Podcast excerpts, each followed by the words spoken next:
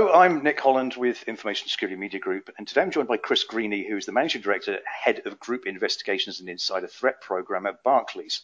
Welcome, Chris. Hello, thanks very much for having me. So let's start off, Chris, by asking what are the most pervasive forms of insider threat you come across today? Yeah, so I think from an industry perspective, not just a Barclays perspective, I think there's a number of themes come out. I always talk about this, and I talk about it on my presentations, that there's probably three types of insider that concern us at different levels, and it's what I call the foolish, the lazy, and the criminal.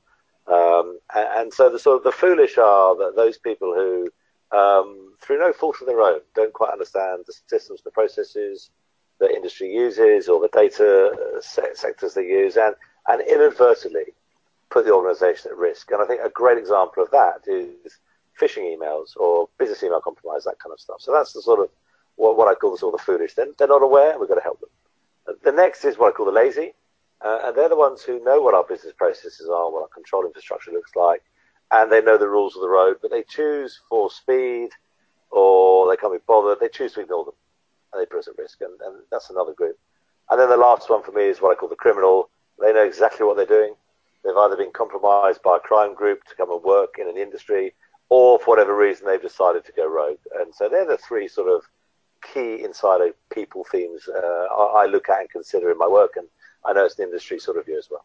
So what are the most problematic out of those three categories, and which ones are growing?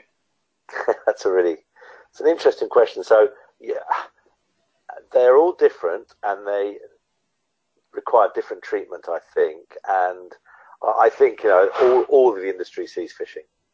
All the industry sees phishing, and it just takes one click, does it not? Right. By an employee who doesn't understand the landscape to cause trouble in your network, if you haven't got other sort of things in place like network segmentation and stuff like that. But I think that sort of if you're asking what is the volume of things that create problems from an insider perspective, it's probably phishing, I would say. And then the other two areas are sort of a different type of approach. The middle one, the one I call the lazy, is much more sort of warning and informing. And the last one is like the real high level, we're going to deal with this with law enforcement. Right. So, I take it that, if you talk about phishing being the biggest problem, then that's really down to people being naive and not necessarily educated for what to look for. But how do you prepare for that kind of pilot error when you've got people who are, again, through no fault of their own, they look at phishing links as being legitimate? Yeah, so I think there's a number of sort of steps you have to take in that education awareness, and we have a big education awareness sort of campaign within the organisation, as other sort of industry leaders do, and I think that's about changing the culture and the mindset of people in your organisation to understand the threats coming up on their desktop and their laptop, etc. And I think that is that's like painting the Forth Road Bridge. For those of you who aren't from the UK, it's a bridge to Scotland. But by the time you get to the end of it, you've got to start painting it again because the weather's so bad a lot of the time. So that is really just that educational awareness never stops. We keep rolling it through and we keep reminding people, because I think when you stop the education, and then sort of people sort of relax again. So we've had a really, I think, progressive campaign within the organisation to really help people understand what the threats look like, what an email compromise looks like, how to think about it. Take a pause before you click is a great sort of thing I've always utilised, whether I was in the police or in the bank. Just take time to think what you're getting here, and no, you haven't won the lottery, and no, you probably haven't got a tax return giving you some money back. So simple steps like that in education really help the user feel, A, part of the organisation, as opposed to the organisation sort of beating them up. The organisation is trying to help them learn and understand and protect themselves.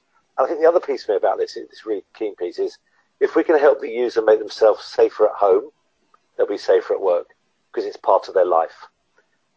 So I think that's the sort of key thing. And then sort of the secondary bit on top of that is making sure that people have enhanced training across the whole cyber landscape, not just phishing, because it's all linked to computer delivery.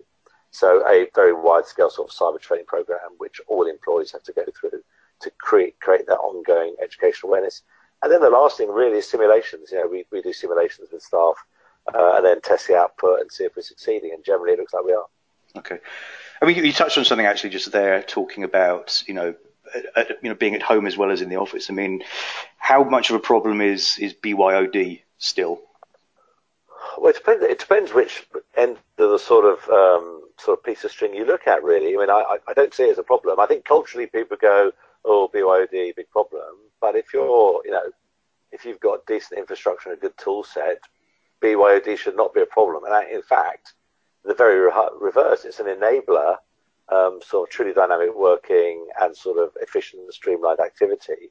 As long as you've got effective controls, it shouldn't matter what device you own, I don't think. So I don't see BYOD as a problem. I think culturally people do, perhaps. Some people go, oh, your own device, and then head in the hand stuff. There's always going to be some risk in whatever infrastructure you use. And it's about having a really effective control set around that risk that reduces it to such a degree you enable your staff to work dynamically globally, which is what we want to do, you know. So let me pivot a little bit, Chris. I mean, obviously GDPR has come into effect, you know, in terms of its enforcement as of May this year. Has that had any impact from your standpoint in terms of insider threat or the training of people in terms of what they should be doing? Well, I always think that, you know, I always think legislation shouldn't be the reason you do something. So, you know, regulation shouldn't be the reason you have a good company culture and a good high standard. So, yeah, GDPR is another piece of the regulatory framework we completely endorse. GDPR is just another, you know, very sort of good piece of regulation that, you know, helps us all across the industry, not just our industry, you know, behave better. But I like to think that, you know, the place I work currently in this bank, you know, we've been trying to drive high standards, transparency, openness, strong integrity amongst staff for a long time before GDPR came up. Yeah. And so in terms of, has that changed how we, our appetite for risk? No, because we still recognize that we have to protect our customers' data. We have to really pursue that trust agenda with our clients and stakeholders. And so GDPR, yeah, it's another part of the regulatory landscape. But in terms of what we do with our staff to make sure they absolutely understand that, you know, how they behave on our network is critically important to that trust agenda. And, you know, good behavior is where we are really, I think. Yeah, that's fundamental, obviously. Well, Chris, thanks very much for joining me today. That was Chris Greeney, Managing Director and Head of Group Investigations Insider Threat Program at Barclays. For Information Security Media Group, I'm Nick Holland.